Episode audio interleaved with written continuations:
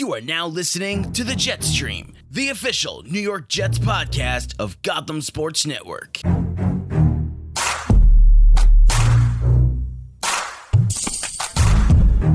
Hello and welcome to the Jetstream, the official New York Jets podcast of Gotham Sports Network, the first in the post Todd Bowles era. My name is Andrew Claudio. Joining me for our first show of the offseason is Jesse Fenver. Jesse, it happened. It finally happened, Andrew. And oh, let me tell you, it feels great. It, it's it's freeing, you know. It, Yeah. It's it's the Shawshank Shawshank Redemption scene where he climbs through the pipes, through all the shit and through all the muck, to finally sense what freedom tastes like. Yeah, and Yes. it, it, it was a long time coming. Uh, we've been saying it for pretty much the majority of the season. Um, I was out after the Dolphin game, the the Yeah. the second Dolphin game when yeah, when that was so clearly I needed my coach to make a decision so much earlier than he did, and we lost to Bra- to Brock Osweiler. That's when I was out officially. yeah. You know, it started last year. I was starting to be out on him. Um, you know, I was that first three game losing streak. Uh, after that, after the Jaguars game, I was like, eh. And then the Broncos Colts kind of brought me back a little bit. hmm But then, but then Vikings, Bears, Dolphins, and then right around there, same as you. That was just like, all right, that's the finals. Like he has to, he has to go at this lost nine of his last ten games. For like last year, they were what three and two, and then lost nine of their last eleven games. Like Yeah, Guy's or a bad coach. two and three, or was one of. It doesn't matter. Yeah, he won. He got lucky in 2015. He got very lucky with that roster Mm. and the way the way things came together. And Fitzpatrick was able to maintain that for so long um, until that final game, um, which I actually read something really interesting this weekend. yeah, Um, there was a, a quote, or it wasn't a quote, it was more of like an observation, uh, where they pointed it out. They they sat Chris Ivory in the first half of that Buffalo game to save him for the playoffs because he was dealing with an injury. what? I knew he was injured. I didn't know he was dealing with an injury. I, I didn't know They that's sat- why they sat him. He he could have played, and they sat him. Now I'm and by that upset. point, and by that point, the Jets were already down like 13 nothing or 10 nothing, and it was too little, too late. Um, which seems like it's a it's a theme with the Jets. Too little, too late. yeah, like the 2010 AFC Championship game no, against. I don't want to mention that. Steelers. That's literally the worst Jets loss of my life. It's always too little, too goddamn late with this team. But Well, you know, hopefully now that, now that Todd's gone, yeah, hope, yes, greener hopefully pastures ahead. on- yeah, hopefully we're in the right direct, going the right direction. So I don't want to. We've we've already given Todd Bowles way too much of the show today. I will just ask one question before we get into uh, the draft. They're gonna have the third pick in the draft, and we'll talk a lot about the head coach on this episode. But do you think Todd Bowles works in the NFL in 2019? Because technically they fired him before the end of his contract, right?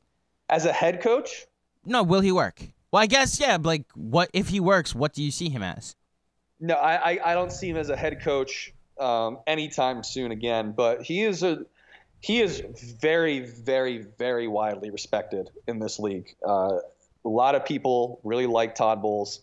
Todd Bowles is, is a good guy, um, all class. That's one thing you have to say. Todd Bowles, he handled everything the utmost professionalism. Um, the, the the absolute perfect uh, picture of class uh, and respect and grace. Um, I, I, I value that a little less, to be No, honest. I- like if he had handled it with, uh, if he had handled it worse, he would have been gone sooner. That's all. Yeah, yeah. That, I that- respect. He's he's a he's a likable guy apparently. Yes, and he has a lot of respect throughout the league. He will get a job in this league. He will work again. He is going to be a defensive coordinator. He'll be a defensive backs coach probably next, and then he'll work his way back up. He'll get a job next uh, the year after as a defensive coordinator. And who knows? Maybe somebody else who has a really good relationship with him, since he's a well-liked guy, will give him another chance. But I mean, based on what we saw, it's not as much as him teaching people how to play the game as much as it is managing the game. Yeah. You know, he he's never been a good manager of the play clock. He's never been a great play caller. Um, I mean, that's no, that's not fair. He's never really had to call offensive plays. He's a defensive guy, and the defense has always been solid. You know, it's not like there's been a lot of breakdowns. It's usually just uh, it's been a lack of talent uh, on the defensive side. I feel like, and uh, not necessarily scheme. You know, Yeah. Um, I mean, we saw Jordan Jenkins, a third round pick, at seven sacks this year. Henry Anderson had a good, sol- a solid year. Like he, he he gets he gets a lot out of guys. You know, um, but like Darryl Roberts was a, was a solid contributor this year. You know, like that's Todd Bowles coaching up him defensively, coaching him up defensively. But when it comes to calling timeouts correctly uh, or deciding to punt the ball on your opponent's 45 and when you're down uh, in the fourth quarter, he's not very good at that. So uh, it was definitely time for a change, and uh, he won't be he won't be being a head coach anywhere anytime soon. But he'll definitely have a coordinator job of some sort next year. I agree. Uh, I think Arizona is prime for that. Or honestly, not maybe not even Arizona. Like I wouldn't. Maybe he doesn't go right back to there. Uh, I could see him going wherever Bruce Arians goes. Um, if Bruce Arians comes back to the NFL. Uh, I would just like to point out uh, Todd Bowles was the first winner of the Assistant Coach of the Year.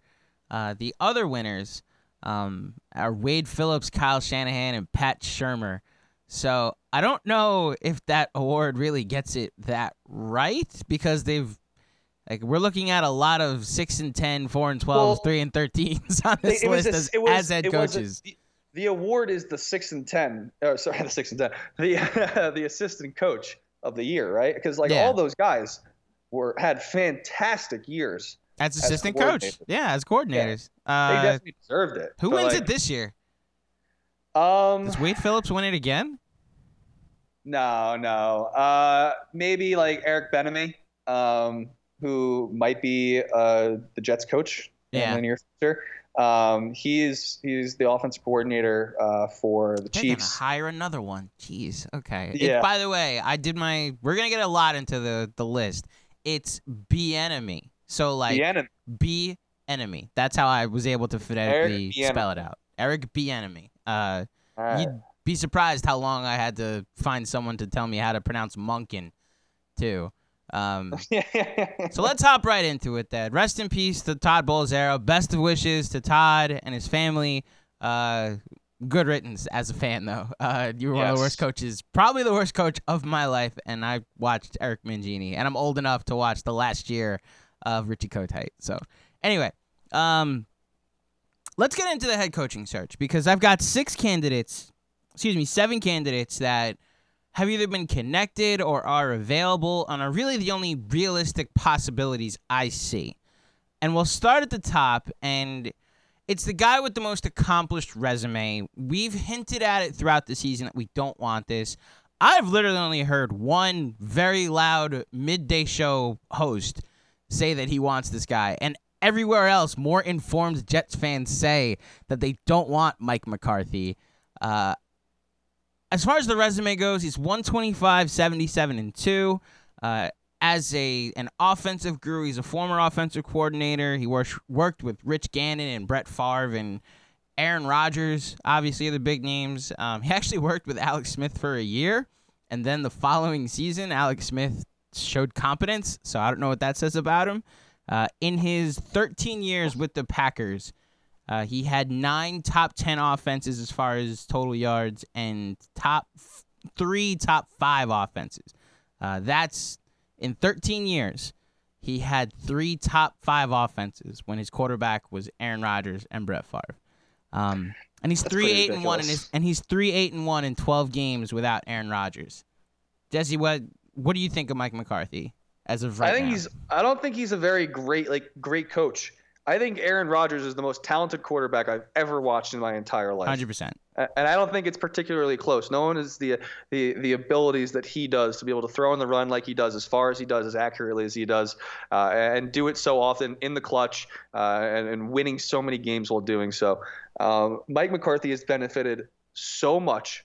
Like like people love to talk about whether or not Tom Brady is a system quarterback, right? And like people like to uh, say like, oh, it's all Belichick, you know, it's all the system that he's created. Meanwhile, Belichick is the defensive coordinator, um, so so there's that. um, but when it comes to the Packers, because it's always Brady and Rodgers that are talked about, Aaron Rodgers is never like no one's ever saying did did Mike McCarthy make Aaron Rodgers? Yeah. Right? That's not a thing because you can't teach what Aaron Rodgers does. It's just something that you have, right?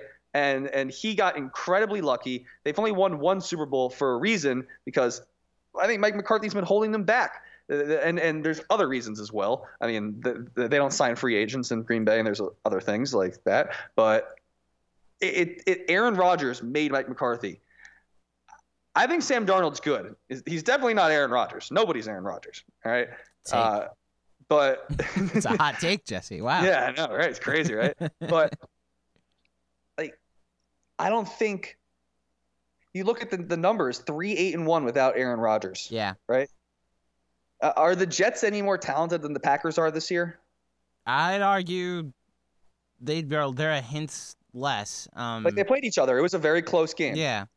It's a very close game, and honestly, like I, I think that the fact that I think it's it's it's, it's pretty even roster wise. It's just that they Yeah. have Aaron Rodgers and the Jets have Sam Darnold, and Sam played really really well against Green Bay, right? And he kept them in the game. Right. Um, but like with Mike McCarthy, like you look at that roster, it, it, that, that they, sh- they they with Aaron Rodgers, you should make the playoffs every single year. It doesn't matter what conference you're in. You know, the, the Jets roster is very similar, and you have a worse quarterback. I just don't see how Mike McCarthy is going to bring the Jets six more wins to make the playoffs. Yeah, yeah, and I will say this: I it's tough because I'm coming at this from the perspective of an Aaron Rodgers stan and a guy who has had Aaron Rodgers as his fantasy quarterback and gets so frustrated by how limited that offense is. And uh, I don't like Mike McCarthy in that way. He's probably the most accomplished name on this list, but I, when it comes to guys that I especially when it comes to football. Um, I like to go to a close friend that is a diehard fan of that team and ask him what he thinks of the coach because your football coach, dri- like the coach of whatever team you're rooting for, you have a, such a close relationship with because they either drive you, they usually drive you crazy.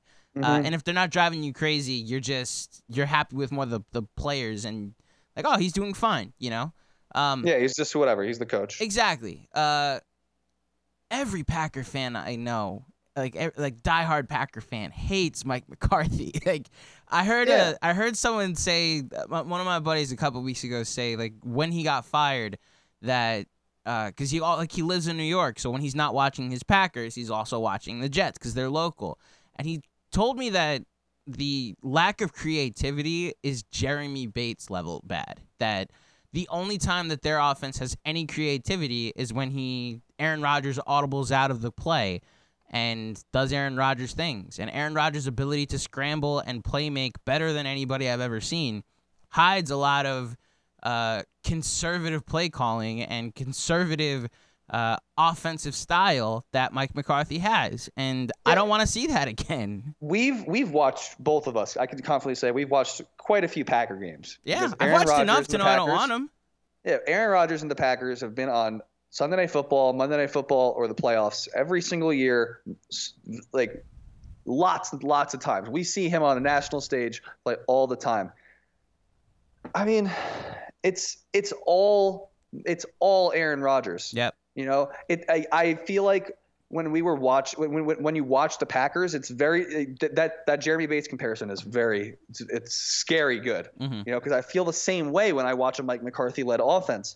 Where have you ever have you ever watched a Packers game and been like, wow, that was a really that was a really well like thought up play. No. Like remember you watched the Super Bowl last year and you're like, wow, what a play call from Doug Pederson to call the Philly special. Right. Right. Not one time I've ever watched a Packers game have it been like, wow, what a play call from Mike McCarthy. Never. It's always, wow, what a ridiculous throw on the run from Aaron Rodgers. Well, to add on to that, you and Brian actually talked about it a couple weeks ago that how many times do we watch Jet games and say, oh, that guy was wide open? There never is a schemed wide open receiver. It's always, wow, what a, a throw by Darnold to in traffic. Wow, what a a run that turned into something. It's more of playmaking ability, and it's never like a wide open receiver that's schemed open, like you see in the Sean McVay offenses or the Chiefs Bieniemy offenses. And I hate to say it, I see the same thing from the Packers because I, I guess this might be a fault of Aaron Rodgers being so good is that you don't feel you need to scheme guys wide open because Aaron will make a throw to anybody regardless of how open he is. Uh, or he'll be like, "Oh, Aaron's going to change the play call anyway." yeah, know? like look, Aaron Rodgers had two interceptions this year. He had two turnovers this year, and they missed the playoffs. Like that's inexcusable. Yeah. If and, we're gonna get on Hue Jackson correct- for wasting Baker Mayfield, I also have to be hesitant to give Mike McCarthy any credit for his record when he's wasted Aaron Rodgers' prime. Yeah, it's really sad, and hopefully, I mean, Aaron's 35 now, and mm-hmm. he's banged up all the he's time. Had another concussion. Like I yeah. hate to say it, but he's got like three years left. At, playing in Green Bay, it'd be different if he was like on turf or took steroids like Brady, but now I don't know. I don't know, man. Did I just throw uh, that but, out there? All, what I do know is that I don't want Mike McCarthy as the next head coach. Of the now New he's York my Giants. fourth choice. I will say that. Like he's high, I guess technically high on the list, but there's it's like a distant fourth. There's three guys I'd actually. There's two guys I'd actually want. Like my top two. There's one three. guy I'd be safe with, like I'd be fine with, and then it's McCarthy and the rest of the list. Uh, let's go to the guy that I'm okay with, like my number three choice. Uh, I don't know where he falls for you, but Jim Caldwell. I've gone back and forth on this, which is why I'm I'm kind of eh on him. If it happens because like the other two guys aren't there, fine. But I will say this: the guy was was 38 and 28, 36 and 28 with Detroit. Uh, a lot of close games. So he's co- like this this isn't just the 14 and 2 season he had with the Colts where they went to the Super Bowl and were blowing everybody out. They were 16 and 1 in games where they actually played their starters. Like we as Jet fans, we know all about that team. They rested week 16, let the Jets come back and win because they didn't care about the perfect season. Um, okay, but how many of those guys were Dungy's guys? Well, that's the thing. Like he took over Dungy's team, and then the next year went 10 and 6, and then the next year they went 2 and 14 because Manning got injured. But then and that's the thing like I then have to look at what you are after that and outside of an Aaron Rodgers Hail Mary in uh in 2015, the the crazy one to Richard Rodgers, he would have been 500 or better every year with the Lions. And I watched how incompetent that team looked this year with Matt Patricia. Mm-hmm. That guy coaches to win games. That that roster probably is about a six and ten win team. And yeah, they went like, eleven and five. Then they went nine. Then they went seven and nine and won six of their last eight games outside of the Aaron Rodgers play. Then they went nine and seven and made the playoffs. Then they went nine and seven and missed the playoffs by one game. See, that's what I don't like. I don't want that. Like, why are we okay with a guy who's missed the playoffs by one game every single year. Can't get over the hump. But he didn't you know, every he, this, single year. He's made the playoffs this, four of his seven years in his career. And they how many how many playoff games did they win? They went to the Super Bowl. like, no, I'm talking about with the Lions. I'm talking. Oh, about. that's different. Well, the the Cowboy game, arguably, he should have won. When did he When did he start coaching the Lions? Uh, 2015. 2000. He coached for four years with the Lions. So whichever year was the Patriots Seahawks Super Bowl. So I think that's 2014. 2014. Yeah, 2014. 2014. They went 11 and five. Right trying to think like who drafted Matt Stafford. It might have been. Oh, John, dude, uh, Matt Stafford's way before that. That no, I know it, that was 2009, and that was Jim Schwartz. I think so. Well, no, because Jim Schwartz, his first year was the first year they made the playoffs. So I think two years before that, it might have been. Uh, he's on NFL Network now. Uh, took the no, Niners to the Super Bowl. Not not to a Super Bowl. He was the Niners coach when they passed on Brady. Um, See, I don't. I I was five. Mariucci, Steve Mariucci. Four actually. I think Steve Mariucci was the coach of the Lions when they drafted. You know, I'm gonna look. Yeah, I'm gonna look that up actually. So, um, but just here's my thing. Go ahead, like, talk about Jim Caldwell. Here's my thing with Jim. You know, I mean, he had Peyton. He had Peyton, right? Mm-hmm. Um, and, and and that's great. You know, I mean, th- but like, he's a QB's coach who had Peyton Manning. You're not. Your your job is to do nothing. Right. You know, um, and then you have Matt Stafford, who you acquire in his fourth or fifth season, um, who's supposed to be entering his prime. And and here's my like, he really didn't do anything like Matt Stafford was like the like the the number. What he was was he, was he the first overall pick that year? Yes. In 2008, he was the, 2000 the 2000 well 2009 draft. 2009 Um, draft with Mark Sanchez. No, no, no, won- 2007. 2007. My bad. no way. No way he was drafted in 2000. Jesse, he was the number one overall pick after they went 0 16, which was the same year the Patriots went 16 and oh. 0. He was drafted in 2009. Okay. What? Hold on. Yep. Yes, Now he I'm was. He was the same year as Mark Sanchez. Um, so they uh, they have Matt Stafford, and He's drafted I, I just didn't. Sorry. I just ahead. don't. I didn't see. I don't. I feel like he, Jim Caldwell didn't really do anything for him. Like Stafford's really regressed. You know, like he he hasn't been nearly as good as he's been in, in the past in his career. Okay, He only he only threw for 3,700 yards this year. You know, Right. like that's Jesse. you know. The year what after did Jim Caldwell. do to what did Jim Caldwell do to make Matt Stafford great? So two things. One, look at his because I did look at those stats too. Um, Before Jim Cald got, Caldwell got there, he had his three best seasons. right with Calvin Johnson. The first year of Calvin of Calvin Johnson's retirement was the year that Jim Caldwell took over. I thought Well, when did Jim Caldwell take over? he took over in 2014. Okay, and Calvin. I think he retired in 2016 actually, because I think the Yeah, first he two had- years of his career. So 2014, Matthew Stafford had 4,200 yards, thir- 22 touchdowns, 12 interceptions, made the Pro Bowl. His next year, 4,200 yards, 32 touchdowns, 13 interceptions. They went seven and nine. His next two years, uh, he had a QB rating. Uh, his QB rating was 93 and 99. So his actually two of his three highest QB ratings of his excuse me, three of his four highest QB ratings happened under Caldwell. Yeah, but I mean, he still had his best seasons. With Calvin Johnson, you're right. I'm Not I, with- I'm not with agreeing with you. This is why Caldwell's I my 3rd just- choice. he- he- he- I just don't think that like. It's a retread. I'm not saying Yeah, he's my number same one choice. Todd- it's the same personality as Todd Bowles. It's the same. I, I, I he's a quiet guy, you know, who who doesn't show a lot of emotion. Like th- there are guys who I, I, want to go younger. I want to not necessarily because I also like Monken and he's not necessarily young, but At all. I'm just, I don't really want Bieniemy's Jim not that young either. I don't want Jim Caldwell. uh, because we've seen his ceiling, I think.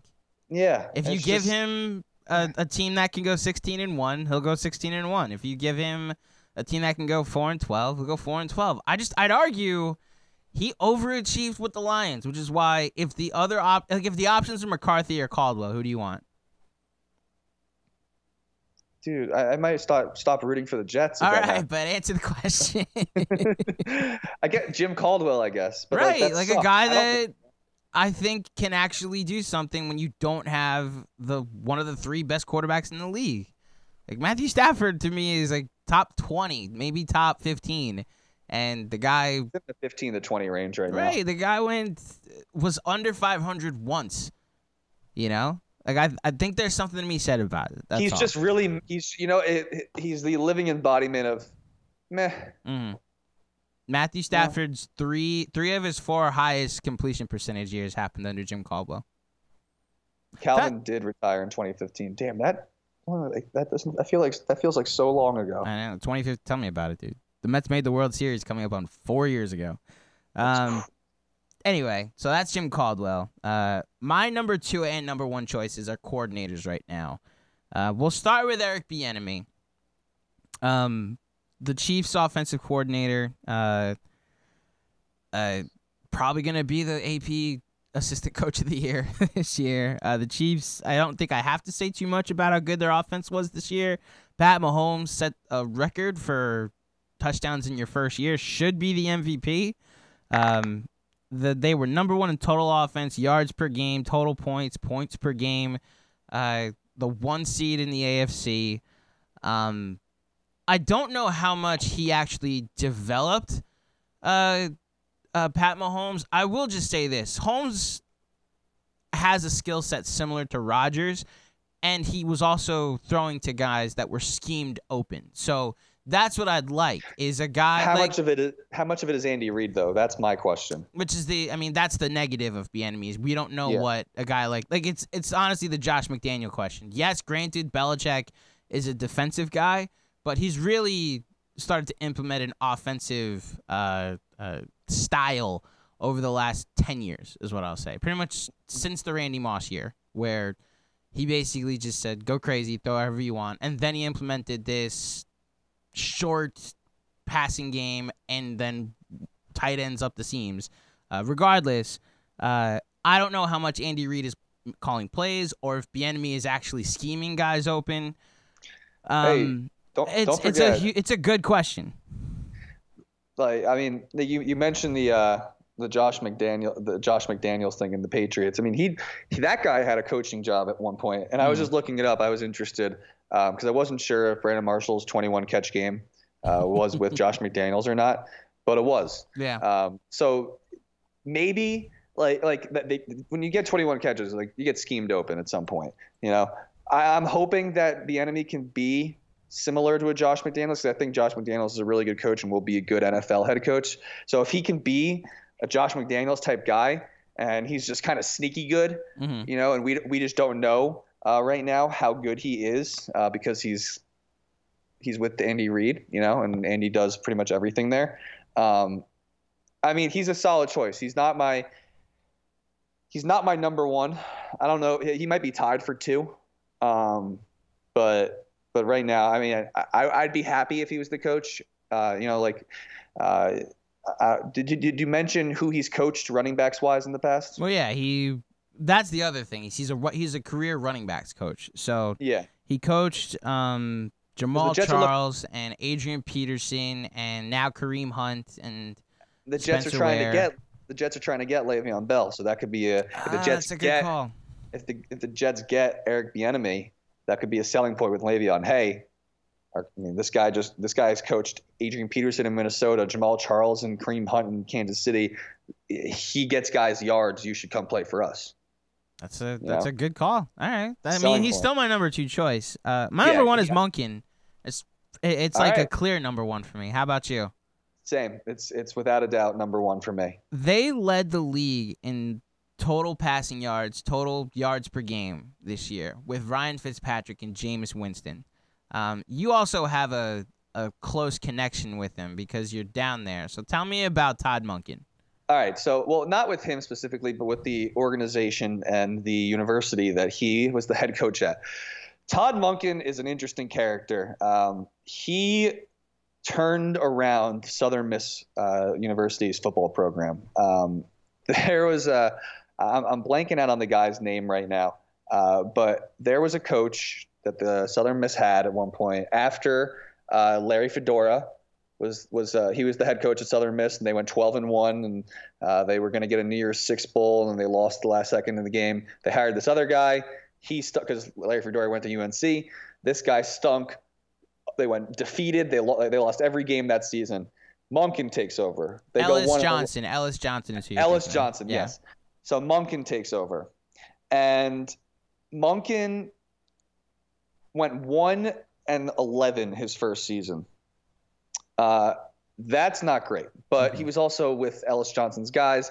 Uh, there was uh, the the team that Larry Fedora had was very senior heavy. They lost a lot of guys, and he had to bring all of his guys in. In three years, he went from one and eleven to nine and five, uh, with a three and nine record in between. In 2015, they went nine and five, which was Monken's last year. They went they basically what's happened with Southern Miss's program is a lot of fans have checked out since that Ellis Johnson year. Like there's the attendance has, has tanked uh, even when they've been playing uh, re- well recently. But Monken, without Monken, this program like might be like it's like the laughing stock of college football right now, like that bad. But he was able to turn the program around um, and, and did a lot of good for Southern Miss. Uh, I, my contact, uh, people I've talked to at the university, nothing but great things to say about the guy. They, they, they said he's ultra passionate. Um, and, and the way the way they were talking about it, it sounds like almost to a fault, really. Um, where I mean, he cares so much about his players and winning, uh, and is a really good team guy. Uh, he, he, like I said, really cares about his players. He's self-aware, um, which is important and something that uh, a lot of coaches aren't, especially first-time head coaches uh, in the NFL. Uh, in 2015, uh, so he had Nick Mullens actually. That was his quarterback. Ah, okay. And Nick Mullens broke all Brett Favre's records under uh, Todd Monken, um, which is I mean also obviously they threw the ball more than they did back then, uh, but it was still it's still really impressive. Um, and I'm out of breath because I, I, really enjoy talking about Todd Monken because it's really cool that I actually somehow have this connection. There uh. With, with, the team, so it's cool. Um, Even though he hasn't been there since 2015. No, I know, but like, uh, like I hear you. I hear you though. A lot of the staff I've talked to, they know him. Uh, the SID for the football team said said to me that he was probably closest with this with uh, with Todd Monken than any other coach, and he's been there since the early 2000s. Um, so it really show like goes to show, you know, it, he said that his relationship, you know, he's the type of guy you can get a beer with and, and mess around with. Uh, oh. outside of being an actual head coach. But once football starts, it's all business with him, you know. Um, but in 2015, you know, he's self-aware. Like I was saying, he took away, he he rescinded play calling duties in 2015, so he could focus on the, be more of a CEO and focus on the team itself, uh, which actually benefited the team. Um, and they had an amazing year, went nine and five. So there's a parallel here what he did in at Southern Miss is very similar to what he did in Tampa Bay. Um, in 2015, Tampa Bay had a top five offense by yards, uh, but they dropped off once the running game regressed in 2016 when Doug when Doug Martin uh, kind of just like fell off the face of the earth and stopped being good. So they went from fifth in total offense to 18th. Monken's, which was Monken's first year. Mm. But since 2016, Monken's improved Tampa's offense every single year, despite Jameis Winston being awful. Uh, they went from 18th in 2016 to 9th in 2017 to third this year, um, which is incredibly impressive. Um, especially dealing with Dirk Koetter being an awful head coach uh, and Jameis, like I said, being bad. And then they had to deal with Ryan Fitzpatrick, and he was able to, like, Fitzpatrick was putting up like record setting numbers the first few weeks of the season. Uh, I'm pretty sure they broke like Cam Newton's record for most yards like through the first three games. And Todd Monken is definitely responsible for that because I mean, definitely not Ryan Fitzpatrick because he, he's shown that he's just the most inconsistent player ever. So mm-hmm. I'm going to give Monken the credit there. I don't know, man. I just think that he's going to be a really good. He'd be a really good head coach. Um, he, he's done it before. He's been a head coach at a university uh, um, that was in like the worst possible situation, and he made it unbelievably um, better than it was when he when it started, going from 0 and 12 to nine and five in the span of four years because of him. So he's my number one. I think X's and O's. Um, you know, I mean, it's really he, simple. He, he's like, it. Like it's really simple. He led the league in pass. Like the Buccaneers had the like the number one offense as far as like total yards go, and they did it with Ryan Fitzpatrick and Jameis Winston. Like, it's really yeah. that simple uh, for me. Um, I don't want to. I don't. I don't want to look down on his time at Southern Miss. Uh, are they they're D1A, right? Like they're FBS. No, this is D1 Conference USA, dude. Conference. Okay, so it's Conference USA. Yeah. Um, I I look at more just what he's done on the field, uh, in the NFL yeah, as as what he's done. Conference USA is, is a little different, but you have to work with what you're given. Right. You know, which for me, it, it's more just the fact that I think if the guy I want developing my quarterback is him. And the way the NFL needs your these high powered offenses, uh, the way that McVay and Doug Pederson have developed this style of I will create the best offense in the league or one of the I will scheme one of the best offenses in the league. And then we're gonna get a Jim Schwartz or a Wade Phillips to coach the defense as an assistant coach. That's the style I think works best right now. And yeah. why I think the Chiefs aren't going to win the Super Bowl. It's because they don't have a defense. They don't have a team that can, they don't have a, a, a defense that can make a stop when they need to. So it's basically if we have the ball last, awesome. But if you look at two of their, excuse me, three of their four losses, the common denominator is they didn't have the ball last. So yeah. I go back to with Monken, if you get him to be your McVay or your your uh, Schottenheimer, um, not you Schottenheimer, Shanahan. Shanahan. Sorry, you know what I was trying to say though. If you get him to be your Schottenheimer's had a good season by the way in in, in uh, Seattle. Oh yes, yes, that I agree with. But um, I I I would like to see him given the the task with scheming guys open for Darnold. If you could scheme guys open for Jameis Winston Imagine having a 22 year old quarterback that has all the skills to be one of the best in the league. You know, um, yeah. I just I'd like him in charge of my offense. And right now there are two teams that were in the top ten for defense this year in the playoffs, and it's the Ravens and it's the uh, Cowboys. So I would like him be in charge of my defense of my offense, and then you look at the other side of the ball, get an established defensive. I want Vance Joseph to be the team's defensive coordinator next year. I don't think he's going to be available because I think he's going to be the Bengals head coach. Amazing that he got another job, but um, is that a, is that a thing? Is he? Is, is he, he gonna... him and Hue Jackson as of right now the front runners. There's also apparently. I really. There's also apparently a, a a sexual a Me Too allegation. Um, against him that I don't know if it's going to play in to whether he gets the job Vance or not. Joseph not having the time of his life right now. Oh, Sepp Blatter callback. Well done, Jesse. Uh, the other, I mean, that's my ideal scenario. Like, if you ask me what my dream scenario is, it's Monken as the head coach, Vance Joseph as the defensive coordinator. And it's kind of a, a tag team where the genius offensive guy runs the offense, and then you have an established defensive coordinator that the only reason Adam Gase is on this list is because for the last eight weeks of the season with the excuse me, last ten weeks of the season, the one year he was the Dolphins defensive coordinator, he had a top three defense. Um, if he's in charge, uh, like of the defense with Jamal Adams and whoever you add to this team next year, that's something I'd like to see. Um, Vance, you're talking about Vance? Yeah, Vance Joseph. If yeah, Vance Joseph yeah. running my defense along with Monken running the offense, that's my ideal scenario. Yeah, I, I, I that is something I can buy into. I mean, not. I'd have to. excuse me. You're good. I'd have to uh, maybe do a little more research into who else is available defensively. Um, but I mean, but a guy like, six, that, like a, a, yeah, an established like defensive coordinator who knows what he's doing. You know. Yeah. Yeah. You know who I want. You, you know who I want, right? Do you want defensive coordinator? Who? I want Rex back. well, it should never happen. it should never happen. He's not coming back to be. He's not coming back to the NFL to be a anything but a head coach. I actually, yeah. to be honest, I think I could see him in Miami.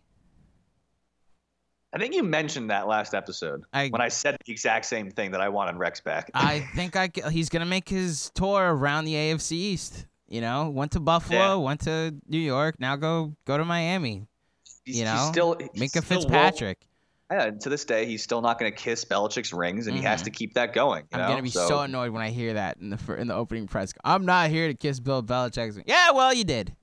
Yeah. Hate to say it, but eventually you did. Um, the other two candidates on this list, uh, I mentioned Vance Joseph, uh, Adam Gase.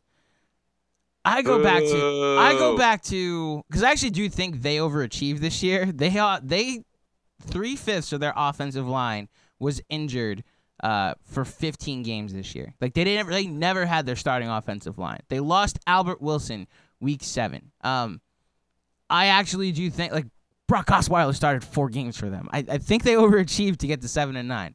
They but beat I go, the Bears with Brock Osweiler. Right. So like.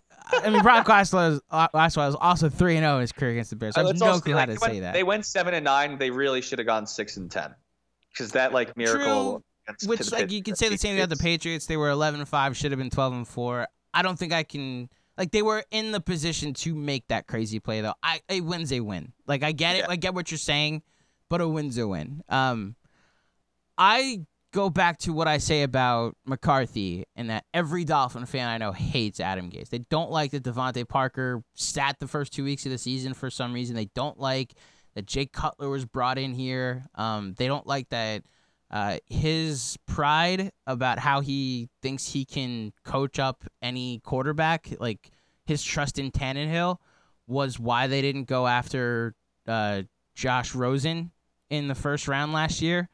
Uh, I every Dolphin fan has turned me off on Adam Gase, and if he was running, even if he was my offensive coordinator, the one year that he was a good offensive coordinator, the legendary season, is the Peyton Manning Broncos year, the record setting year, where everybody, that team was loaded. Uh, and then what happened? Julius Thomas, Demaryius Thomas, Eric Decker, Sanders, Wes Eric Welker. Decker. Like, that team was loaded. And, Absolutely loaded. Uh, like, okay, so if you give him that roster this next year, fine. Uh, but I'd rather be my offensive coordinator. I don't want him making head coaching decisions. Every Dolphin fan I know is that he drives them crazy. So I'm out on Adam Gase. Uh, the last one. So you're more of a college guy than I am. So you'll be able to add some perspective here. I don't understand the hype around Kliff Kingsbury. Why is he such a guru?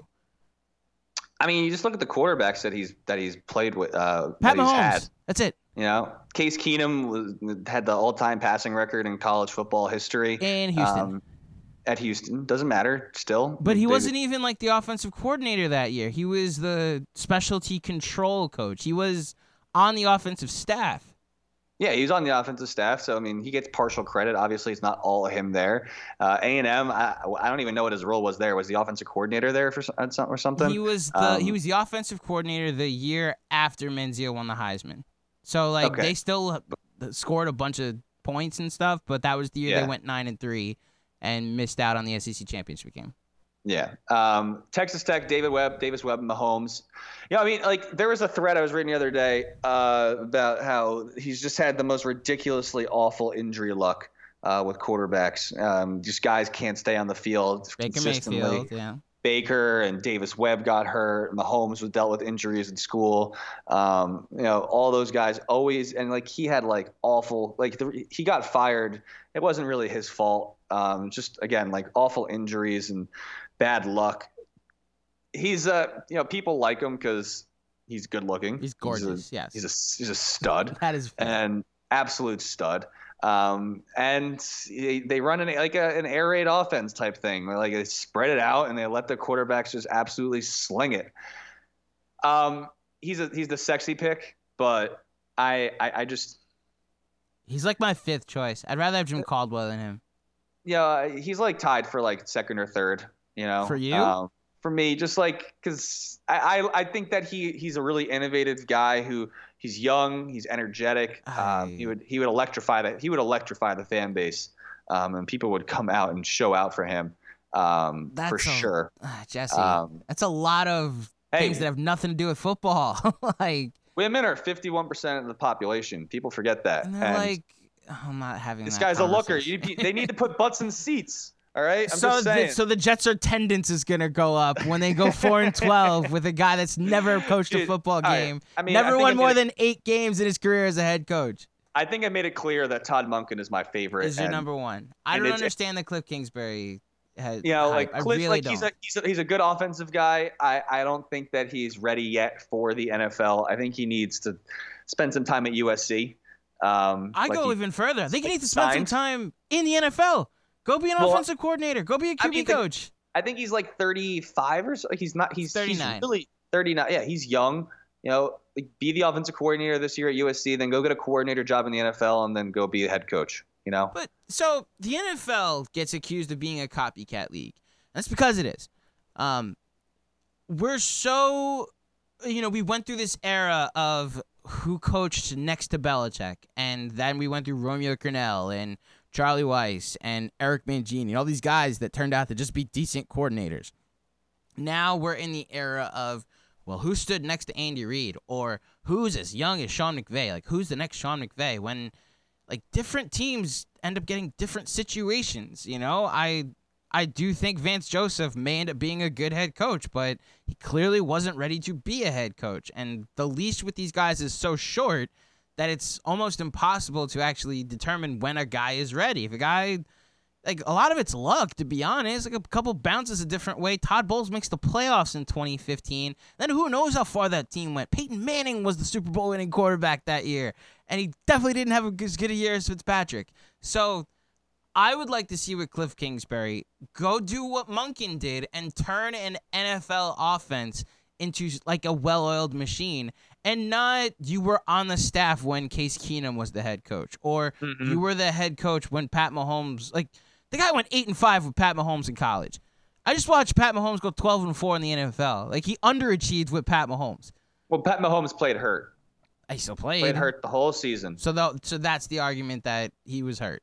He had, I mean, Like, like, Baker guy- like, Mayfield I left the him to go to reading. The guy, Oklahoma. made a, the guy made a very good case for the fact that I mean, he dealt with a, a lot of injuries at his time in Texas Tech, like the worst luck ever, you know. And I don't know. I just think that he's a he's a good he's a good coach. I think he's a good coach. He's a really good offensive coach.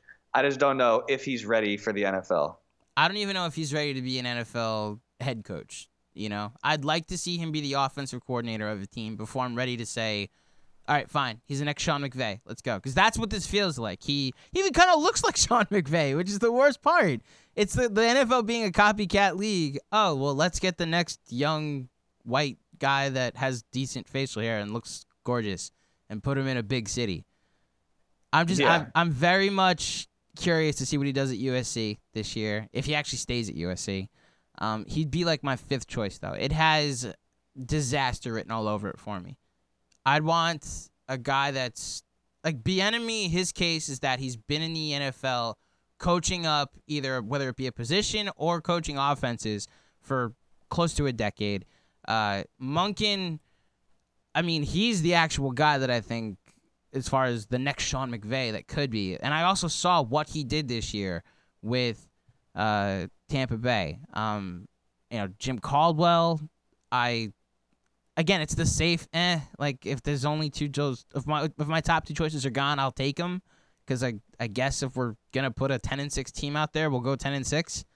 Um, but yeah, that's that's where I stand, Jesse. You're so if I'm reading know it right, your top three is Monken, Bieniemy, Kingsbury.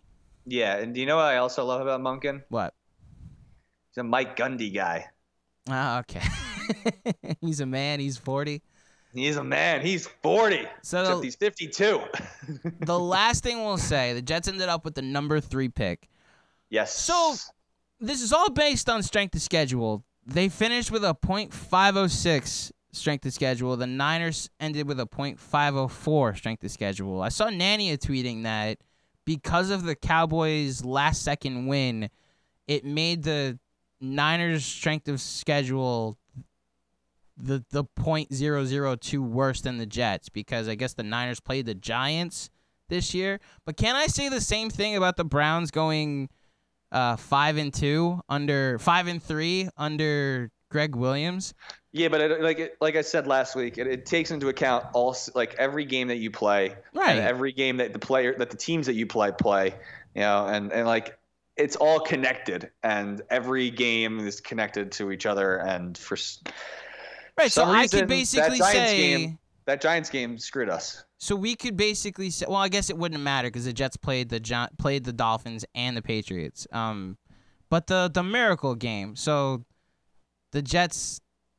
Oh no! Yes, again, they guess they played both. The Jets played the Browns this year, and the Browns had they lost one more game, you know, then like the Ravens game in overtime or Or the either Steelers of game. the right They- the Steelers game. Um, so had the Browns lost that instead of tied it, so blame the Steelers kicker. I, it's so impossible to blame 0.002 percent and get mad at the Cowboys. Like, oh, we would have the two pick if it wasn't for Cole It's- Beasley's knee. I mean, it's it was that was just what it was. Like at the moment, like if the Cowboys won, the Jets would have had the number two pick. Right, but also then the he also tweeted it the next day, which is why it confused me. It's like, wait, really? Yeah. We would have had the two pick if it wasn't I for mean, I Cole knew- Beasley's I- knee. No, I knew watching the game. I knew that if the Jets, if the Giants won, then the Jets would have the two pick, Mhm. uh, and it was very sad watching that. I Okay, like, how about you get you know, mad at I now know uh, what it's like to be a Giants fan this year. who's the Panthers kicker? Oh, I The don't guy with the 63 yarder. If he misses that 63 yarder, like then the Giants win that game. Like that's why it's impossible for me to say, oh, because of Cole Beasley's knee. I digress. Look, Zero. Okay, no, no, no. The guy, no, get the, the Panthers kicker is the guy who's been there forever. Graham Gano got Graham hurt. Gano, that's who it was. But the the guy that kicked the 63 yarder against the Giants was Graham Gano because my tweet was Graham Gano fucking way. Yeah. Yes. Um, so the Jets have the three pick. All this to say, uh, as of right now, I've seen anywhere from Quinnen Williams to Josh Allen to uh, Ferrell out of Clemson. Uh, I've even seen some uh, Gi- Jets trading down and Dwayne Haskins going three overall. Uh, what do you want the Jets to do at three? um, That's how we're. I don't know. Because It's because early. It's way too early. I agree. yeah, there's just there's there's so many different options, um, and, and this this draft's going to be crazy because there are a few teams that need a quarterback, and there's really only one worth taking, and that's Dwayne Haskins. Yeah. Um, I mean, there's like Drew Lock.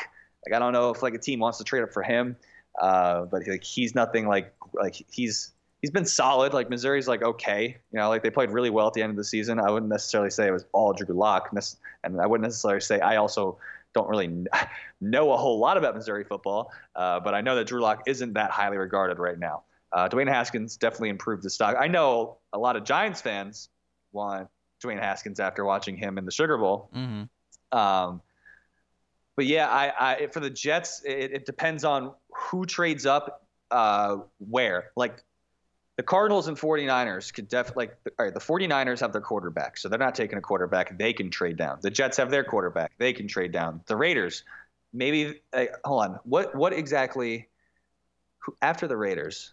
NFL I have the order in front of me. What do you want to know? I just want to know that I just want to see the top 10 in front of me. So it's So- Arizona, San Francisco, the Jets, Oakland, Tampa, the Giants. Then it goes Jacksonville, Detroit, So- Buffalo, Denver. the Bucks are probably going to need a QB. They're probably going to part ways with Jameis Winston. Agreed. Giants need a quarterback. Jaguars need a quarterback. The Broncos need a quarterback. Uh, Um, the hate to say it, Dolphins but I think I already know Jacksonville's quarterback.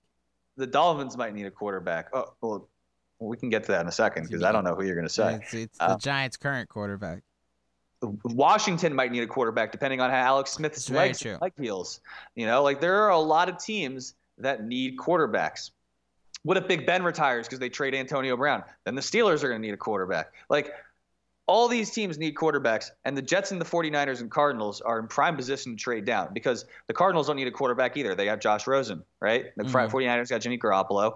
So all three of these teams can trade down. It's just a matter of do they want to? Because all three of the teams in the top three have could make a pick that fills an immediate need. You know, If but Oakland, do you, want, do you want to go the, the Indianapolis Colts route? which is exactly where I'm going the with Jets this. last year, where you acquire three second round picks in the first, and you build your team. I mean, look at the Colts this year. They won nine of ten, and they're riding their rookies right now, just like the Saints did last year Mhm. when they were riding Alvin Kamara and and, and all and Marshon Lattimore and all those guys. You know, I think that the best possible choice would be the Jets trade down to like Uh. five through seven, and and take Jonah Williams at offensive line, and then address like the pass rush in the second and third round. Um, You may address running back there too if you want.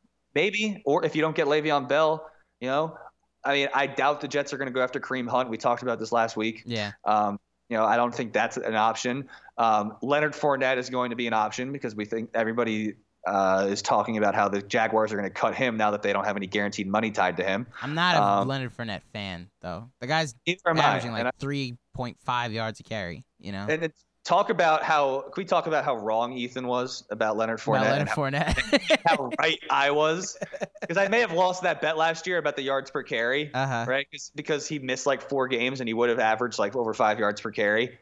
But boy, has a take ever looked colder than that one? Yeah. Jeez. Say All the right, take again. Say I the take again. my- I needed to take my I needed to take my shot at Ethan for that one. There you go. Um, what, what'd you say? what what what was the take? He was high on Fournette. Yeah, I was just like, yeah, Fournette, like he doesn't work hard. He does like he's he's not a, he's not that great, um, and like I don't think it's going to translate to the NFL that well. It's not like overwhelmingly fast. He's a strong guy, you know. Um, like I thought he was going to be similar to Derrick Henry, and Derrick Henry kind of figured it out and turned it on near the end of the season. Um, so maybe I was. I was definitely wrong about Derrick Henry, but I don't know if I was spot on that about wrong yet. However, you know what? Maybe I mean the Jaguars sucked this year, and he couldn't stay healthy. So if he get if the Jets want to take a flyer on him and give him like a deal incentive heavy, uh, no guaranteed money really, I'd be down for Leonard Fournette if we skip out if we miss out on Le'Veon Bell. Um, who knows what Eric Ben uh, uh, Benami uh, no Bieniemy, Bieniemy. Bieniemy. Who good. knows what Eric Bieniemy would be able to do with Leonard Fournette? You know, I mean, he figured out uh, Jamaal Charles, who was what like a he wasn't a, uh, a highly regarded pick, was he? I. You're asking me the ins and outs of the Chiefs in the early 2010s. I, I couldn't answer it. Uh, But Well- yeah, I'm a hundred. I'm so glad you said trade down though. That is 100 percent what I would do. When you have your quarterback, you don't need the number three pick in the draft. Which honestly is why I think the number one pick is also going to be traded down. Although I could see them just taking Bosa and calling it a day and be like, all right, we got our we got our pass rusher, we got our quarterback, we're good. Jamaal Charles was taken 73rd overall, so it was taken like Uh, another late round pick, yeah. third round. Uh, and they was able to figure him out, which is dope. I don't even know if the enemy was there at the time, but So a couple Um, things. Um, but but yeah, trade down. And if Nick Bosa's there, I'd take him. But obviously, but You know, I don't think he'll get past one or two. yeah, because it's gonna go Nick Bosa, Ed Oliver, and Quinnen Williams top three most likely, unless somebody trades up in the top three for a quarterback. which I think will Yeah. happen. Which the candidates, like you said, the Giants. The Giants have uh two third, two fourth round picks. Um, like if you said to the Giants, give us six, one of those fours, and then a two next year, I think they do that. Oakland's intriguing. No, if- no, we need to be way more than that. The Jets gave up three second round picks and a first round pick to move up three okay, spots. so six, there two, which is right now number thirty-seven, and then a second round pick next year, and one of those fourth round picks. I At just I'm least- trying to I think mean- because you're only trading up three spots. yeah, and the Jets did the same thing from six to three last year. Remember? True, but it was like there was it was clear cut. There are two prize quarterbacks at the top. yeah, I don't yeah, know that that's only here. and there's only one. It doesn't matter what tier. I guess. I guess. Teams get needy when it comes to quarterback, right? so then, fine. Give me the six. Give me thirty-seven, and then your second next year and your four. So it's four picks. no, I would, I would, one. no, I would do, I would do this year's first, next year's first, this year's second. Whoa! And they hang up. Yeah. No, And they you hang want, up. You want, you want, you want your, you want your franchise quarterback. You got to give up two first round picks. Gettleman is clear. The you know quarterback's how- not. Do you know how? Do you know how lucky the Jets were that they only gave up one first round pick?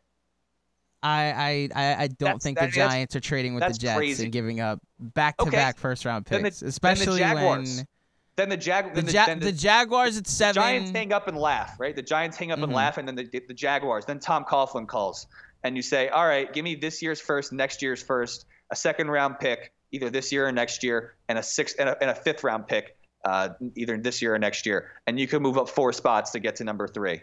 How many do you like?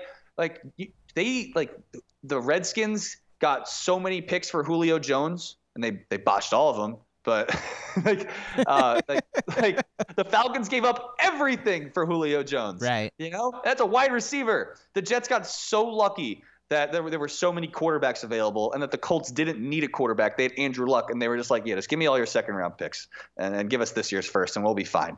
You know, the Jets got really lucky that they didn't have to give up two first round picks. So So- then, Maybe the Giants don't do it because it's a crosstown team and it's like big brother little brother thing, you know, like with the Yankees Mets. But Jaguars, the Bucks, the the dude, the Broncos. Mike Maccagnan could hold John Elway over burning fire, and, and he would be like, "All right, yeah, sure, I'll still give you like two firsts, three firsts for, for to move up seven spots." so the Raiders. If you say give me four, 25, and a third next year, do they do that To move up to get, a, to move up to three? why would they do that though? Like they know the Jets aren't going to be taking quarterback, and I think they'll stick around. Like Mike Mike Mayock said that he had Derek Carr as a first round draft grade. Mm-hmm.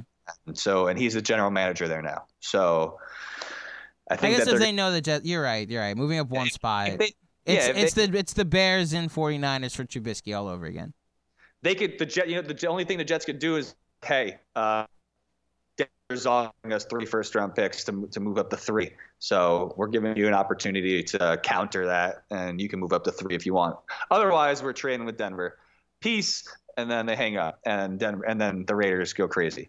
Uh, but that's only like if they want to get a quarter. Like it's only if they want a quarterback. You know. Yeah. The Raiders have four of the top 35 picks. Like, say what you want about Gruden, they were terrible this year, but if he can somehow manage to get some type of value for Derek Carr in this draft, um, like as far as draft pick goes, because another team needs a quarterback and thinks they could like do what something the with him. Giants Giants trade for Derek Carr.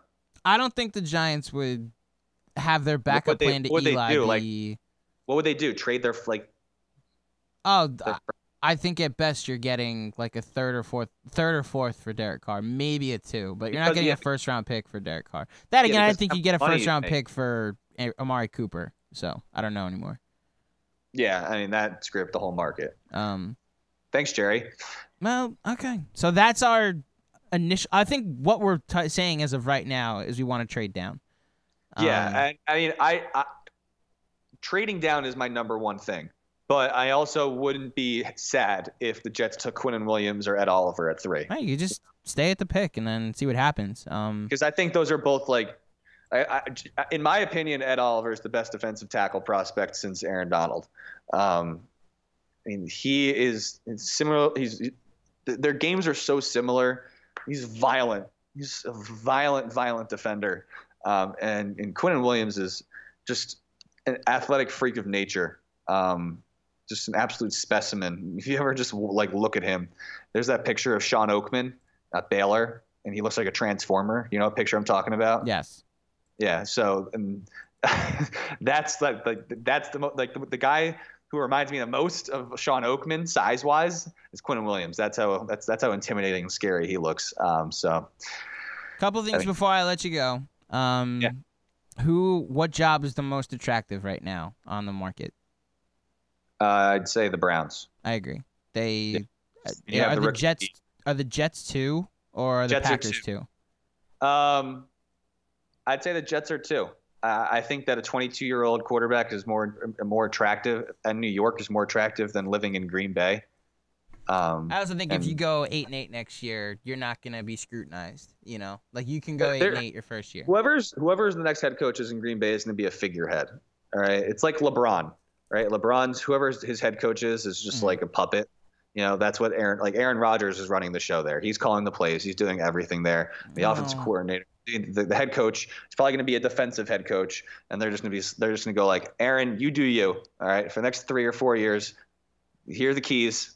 Take them, and and and we're gonna we're gonna focus on the defense because that's what's been screwing you over the past ten years. All right. We'll see. Um, Um, So. offensive rookie of the year is who? Baker Mayfield I, and I, okay. and and Saquon Barkley is my son, and it pains me to say it, and it kills me to say it.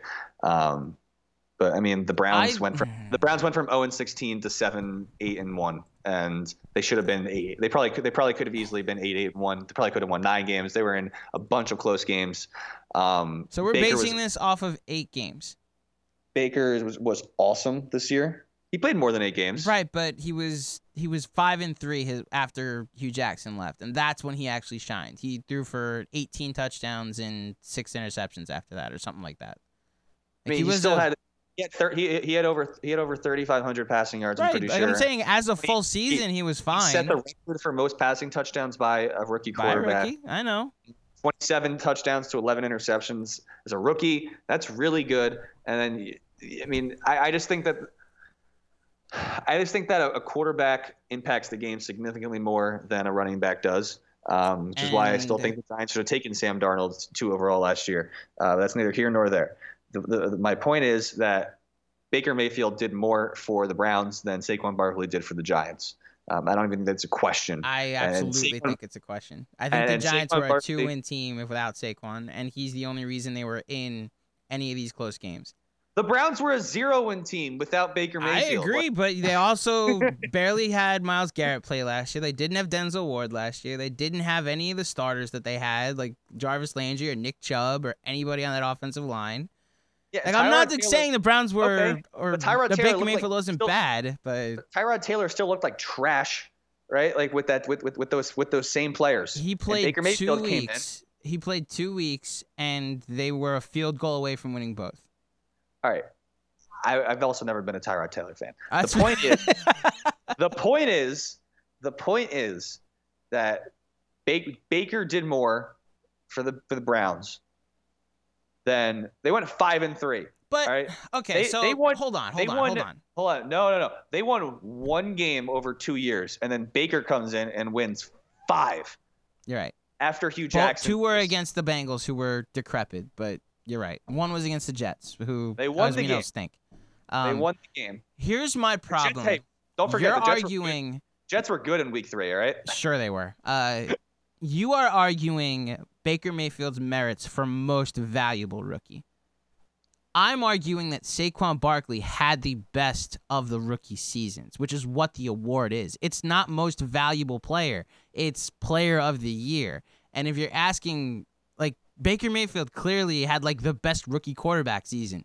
Saquon, outside of Todd Gurley, had the best season, and maybe McCaffrey, had the best season for a running back. Like, he's arguably could have gotten MVP votes if the Giants Yeah, snuck to like, eight we and eight. s- We see running backs do this all the time. Like I don't. Yeah, care, but Jesse, how he did it this time. That's my point. This year. Like, so what if we see running backs do this all the time? We also see quarterbacks do this all the time. No, we don't. We don't see rookie quarterbacks do it. Baker Andrew Mayfield Luck did. did it. Tom, well, Tom Brady wasn't a rookie. Mahomes in his first season just did it. Like, Okay, no, but Mahomes wasn't a rookie. but Mahomes had a full year in He- the NFL. He had a full year in the NFL. He, Baker he, he was a Heisman Trophy winner last year. But he knew the he knew the playbook. He knew how he knew the ins and out of the leagues. He knew how to be a professional at that point. You know, Baker Mayfield that's is overrated cocky, to me. I think this- Baker this- this cocky Mayfield. kid coming in, and he knew nothing about the NFL, and they came into the Browns of all mm-hmm. teams. If there's any other team, right. the Browns won one game in two years. And as a result, had a last place schedule. Doesn't matter. Is it? No, it's Jesse. He's strength of schedule. He didn't play He the Patriots. he didn't play uh, any of the top level teams. They won seven games. I agree. The team got so much better. They spent so they spent the most in free agency. Because of Baker Mayfield, it got that much better. I think Everything- because the team got everything better, they won seven games. I don't think you can say the quarterback of a team that went seven, seven, and one had that much to do about seven, seven, and one. I think he played very well after Hue Jackson left, which is more an indictment on Hue Jackson. Saquon Barkley for 16 games was the best rookie of the year, not the last eight games.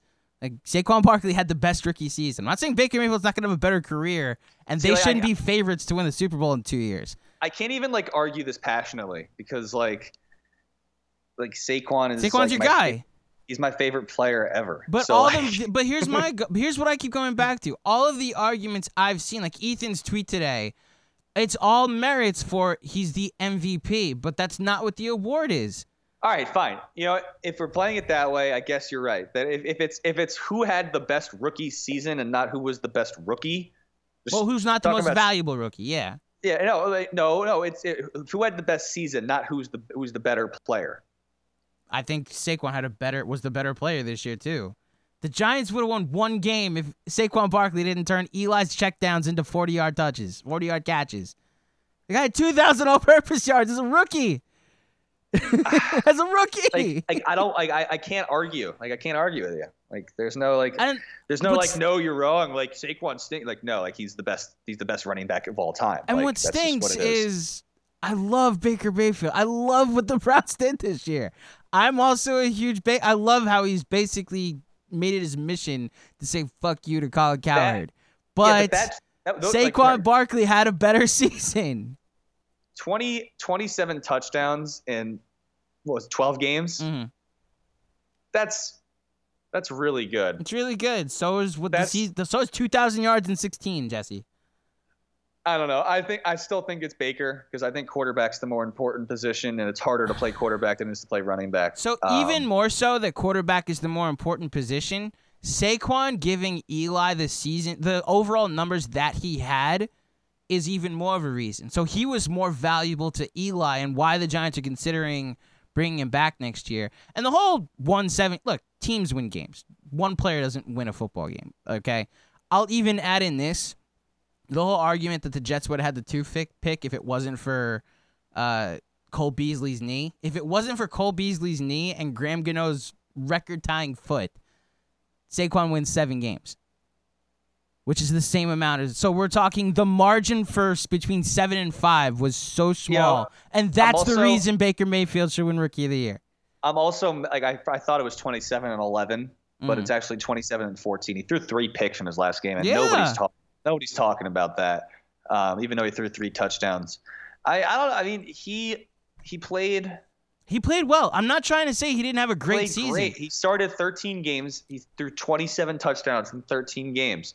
All right, so you throw three more touchdowns in there, and he throws a TD 5.6 percent of the time.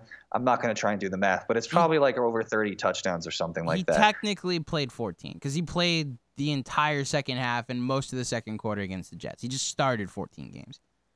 He started Yeah. 13 games. He had Um, 200 yards, but I mean, even so, I don't know, man. I, I think 63.8 completion percentage. He was so so good this year. He lived up to the number one overall pick hype, uh, which nobody thought he was going to. To be honest, I mean, no one was like, no one thought that he was going to be as good as he actually was this year. Everyone thought, okay, like he's really good. People were shocked that he was taken number one overall. Um, I was shocked. I couldn't believe it.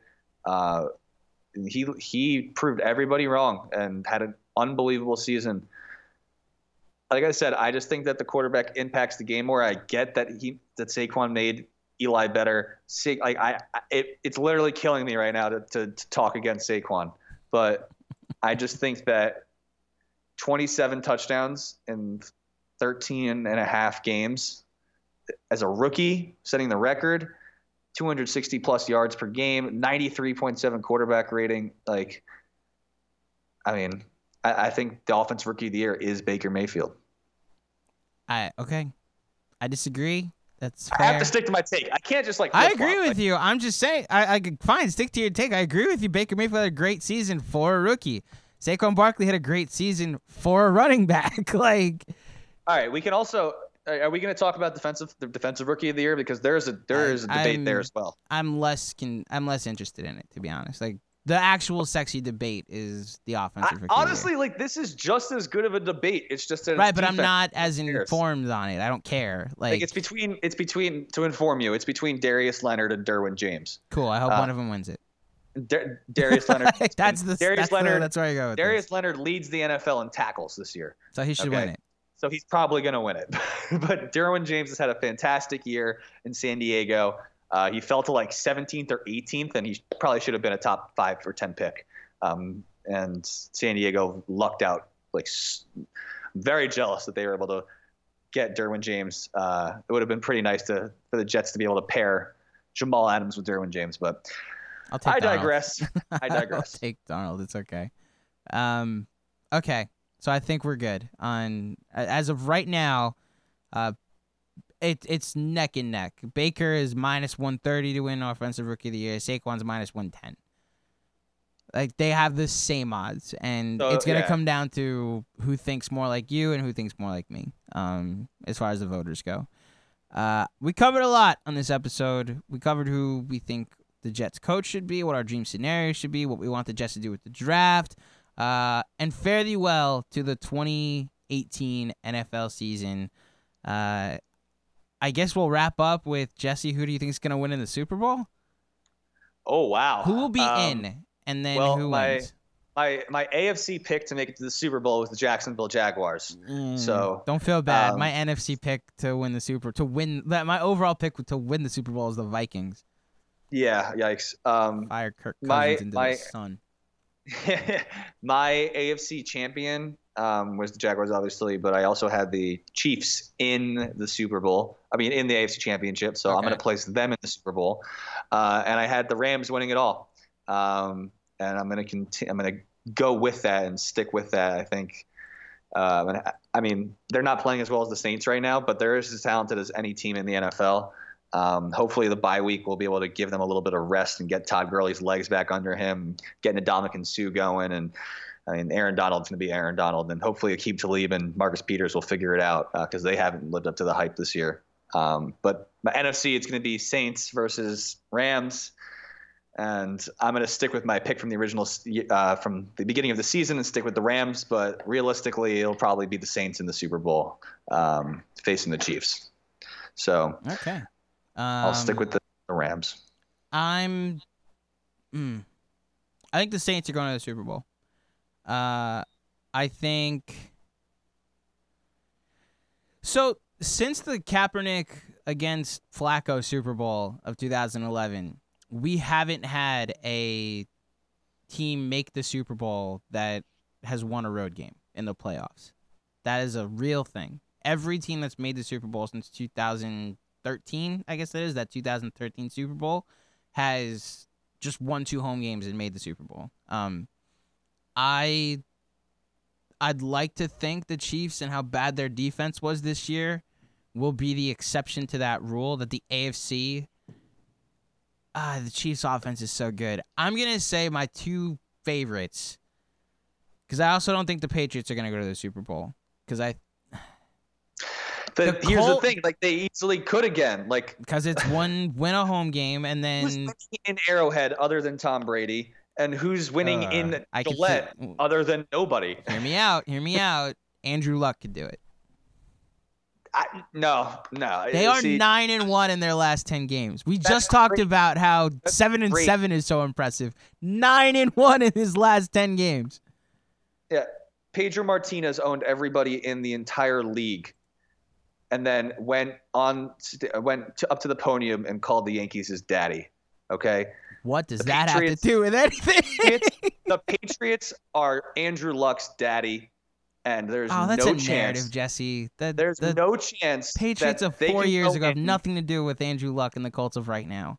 There's no chance that Andrew Luck will be able to go into to New England and beat Tom Brady in a in a home game at Gillette. And I Sorry. think it absolutely has a chance. Not because of any narrative. The, the Patriots never- defense has been spotty. Able to do- There's never been able to do it. The Patriots haven't had a good He's only defense. played him twice. They haven't. Right, He's only played them twice. They haven't had a good defense since 2014. Uh-huh. All right, and they still and they still make the and they still win Super Bowls. All right, All right, because the AFC's been bad. Bummers- Now there's actually good teams in the AFC. as long as the the, the Colts are very young. Uh, I, I, I it's Okay, that's a better argument. They're yeah, not they're ready to beat the Patriots in New they're England. not. Yeah, Andrew Luck. Andrew Luck's like great and all, but I even so, I, I still don't think that he's ready to win in Gillette yet either. So Winning in Gillette, take like who has ever won other than Mark Sanchez in Gillette? And Joe Flacco. Um, Joe Flacco, because because uh, Justin Tucker hit like a field goal. Or no, that was No. when they lost, missed the field goal. Yeah. Billy Cundiff missed the field goal. Joe, Oh, Joe Cundiff. Flacco's Joe Flacco's won twice actually in New England. Um, all right. Other than Joe Flacco and Mark Sanchez, who wins in New England? Nobody. no. but that's a narrative. I don't like saying because it's never happened or because they're the Patriots. I like the Colts are nine and one in their last ten The games. They're pl- they're easily the hottest team in the NFL. But people say, oh, it's because of the Patriots, because they're the Patriots, because that's a thing, because Bill Belichick is there, and because Tom Brady is there. As long as Tom Brady and Bill Belichick are there, they're quote unquote the Patriots. All right. And the Mhm. Patriots get the benefit of the doubt. They've earned that. Over any team in the history of sports, they have earned the benefit of the doubt in a home playoff game against anybody. And if if you have to go into Gillette, I mean, God bless your soul. You're so probably gonna the Colts wouldn't have to do it until they got to the championship game. That's the other part. Is that Yeah, that's even worse. uh, but at that point they've already won two playoff games. Then they're eleven and one in their last twelve games. Again, maybe the mirage is gone. Like I'm. and they're due to lose. Oh God! So are the game in Gillette. Patriots. Like the Patriots would have won one game at that point. It would be against a Lamar Jackson-led Ravens or the Chargers, who Obviously, if they beat the Chargers, I'll be more impressed because they're seven and one on the road this year. The Chargers are my other pick to go to the Super Bowl. It would still be impressive to beat the Ravens. The Ravens' defense is the best in the NFL. You know, I, am not like, saying it wouldn't be impressive, but the Ravens, you need to score 20 points, and I think you beat them. Like until, that's how I think you are with the Ravens. Until I see it happen, like, I'm not betting against Tom Brady in an AFC Championship game because it hasn't happened right. for five years. What? Like, they, they, I feel like the Patriots have been make the Super Bowl like every single year the past like five years True. since like 20- team. They they, they have, lost they it two like, years ago to the Broncos. But I know, I know they haven't. They've made it three of the last four years. I hear you, but that's they they beat Blake Bortles. They beat Brock Osweiler. Like they haven't had to face Andrew Luck. That's my thing. There are better teams that are going to have to go they into. Did face Andrew Luck. Remember that ridiculous fake punt thing two, they did in the playoffs? Right, and that was 2014. I'm saying here in 2019, that this is a completely different roster, a completely different Colts team, a completely different coach, and Same the. Patriots are so beatable though. And the and Brady looks terrible. If we're gonna talk about the Jet Patriot game at all, it's that I watched that team and said, the- different. "No, it's not, the- Jesse." The regular the regular season has finally started for New England. Uh, No, it hasn't. They played a whole regular season and they No, they looked didn't. super That's beatable. the warm up. You don't get it. This you isn't the it. this isn't the Warriors. I, I get have it. I'm a Jets I fan. I, been- know how the I've Patriots. programmed. Yeah, but you haven't had to live with New England from people from from that New England Jesse, I, the I, past four years. I, okay, I get your. I sympathize with you that you lived with a Patriots fan and it scarred you for life. I'm also like, I've lived 30 years on this world with like Patriots fans in my life, so I get your pain. That doesn't change the fact the Patriots are extremely beatable this year. And other than they're the Patriots, there is no reason to think they're gonna go to the Super Bowl. Like that's the only thing we're saying is they're the Patriots. They'll figure it out. So like that's my argument with the Warriors. Why do I think they're gonna win the championship here? They're the Warriors. They have Kevin Durant. They have Steph they'll- Curry. they'll figure it out. There's no Yeah. concrete like the all of the the They concerning Brady. numbers. They have Tom Brady. Tom Brady's still standing, and Bill Belichick is still standing. And I'm taking you over whoever you're playing against. All right, fine. And it's not a bad bet. I just I don't like the narrative that They were bad this year. because this, They were- they therefore they're gonna win. were they were bad, right? Mhm. They were like allegedly bad this year, and they went. They they really they were a 12 and 4 team. Like I'm not counting that ridiculous loss in Miami. They should have the Right. one seed. yeah, they absolutely should. They they it was a, it was a down year for the Patriots, and they went 12 and 4. The world was ending. The sky was falling, and. They're 12. They're tw- they're 11 and 5, 12 and 4 with the two seed and a first round bye, And they're and they're oh at probably, and they're and they're yeah, and they're going to play their, at least one playoff game at home. Okay, we'll see. Patriots. I'm gonna It's- pick the Colts to go to the Super Bowl though. That's where I, that's that's a long way to say I think the Colts are going to the Super Bowl. Death, taxes, and the Patriots are going to the Super Bowl. All right. So Jesse has the Patriots, even though he said the Chiefs. I did say the Chiefs. No, I'm just Yeah. saying, like, because like if if the Chiefs if the Chiefs make it to the AFC Championship game, I don't think uh, I don't think they lose at home. Why? Uh, because the- a, where does your narrative fit in there? because that you, like if you think playing in Gillette's hard in January, playing in playing in Arrowhead is just as hard. You're right. That's why Marcus Mariota beat him last year. Doesn't, they didn't have Mahomes last year. They had Alex Smith. That's fine, but they're still up 23 nothing and lost. Like, yeah, well, they yeah they lost 23 nothing because they didn't have Patrick Mahomes. okay. Anyway, I think I think it's wide open either way. I think the only the only confident pick I'm making is that I think the Saints are going to the Super Bowl. If Um, the, like I said, if the Patriots have to go to Arrowhead, it's the Chiefs. If anybody has to go to Gillette, it's the Patriots. All That's right. my Uh, I have no clue when our next show is going to be. Probably when they get a coach is when we'll actually do a show and react to it. Uh, but Jesse, it's been a fun season. Uh, Hell Went a little long this episode because Jesse and I do that sometimes. Uh, but this was fun, and guys, enjoy the playoffs. Um, we are free from Todd Bowles, so that is one. freedom. That is one uh, deep exhale you can make going into the offseason is that you never have to watch another Todd Bowles press conference, another Jeremy Bates play call, and we can move on and move forward with this 22 year old quarterback, this stud of a safety, and uh, on into the future. Um, Jesse, this has been fun. Uh, this has also been the Jet Stream, the official New York Jets podcast of Gotham Sports Network.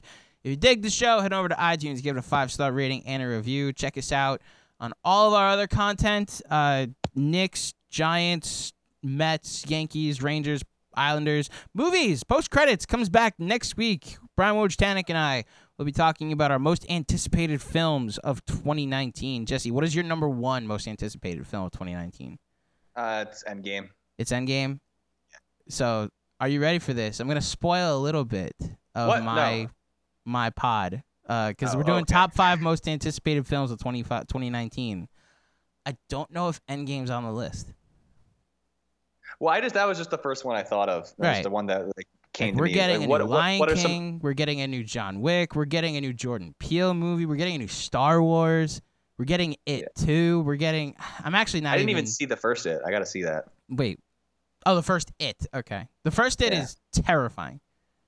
Well, the original one I never saw either, but And it it doesn't hold up like to today. Okay. Neither- Like, yeah, you watch it today, it's like, era oh, that's a clown and that's Tim Curry in makeup. When you Yeah. watch when you watch it today, it's terrible. When you watch the new It, it's that's a demon clown, and I'm not sleeping with the lights off forever.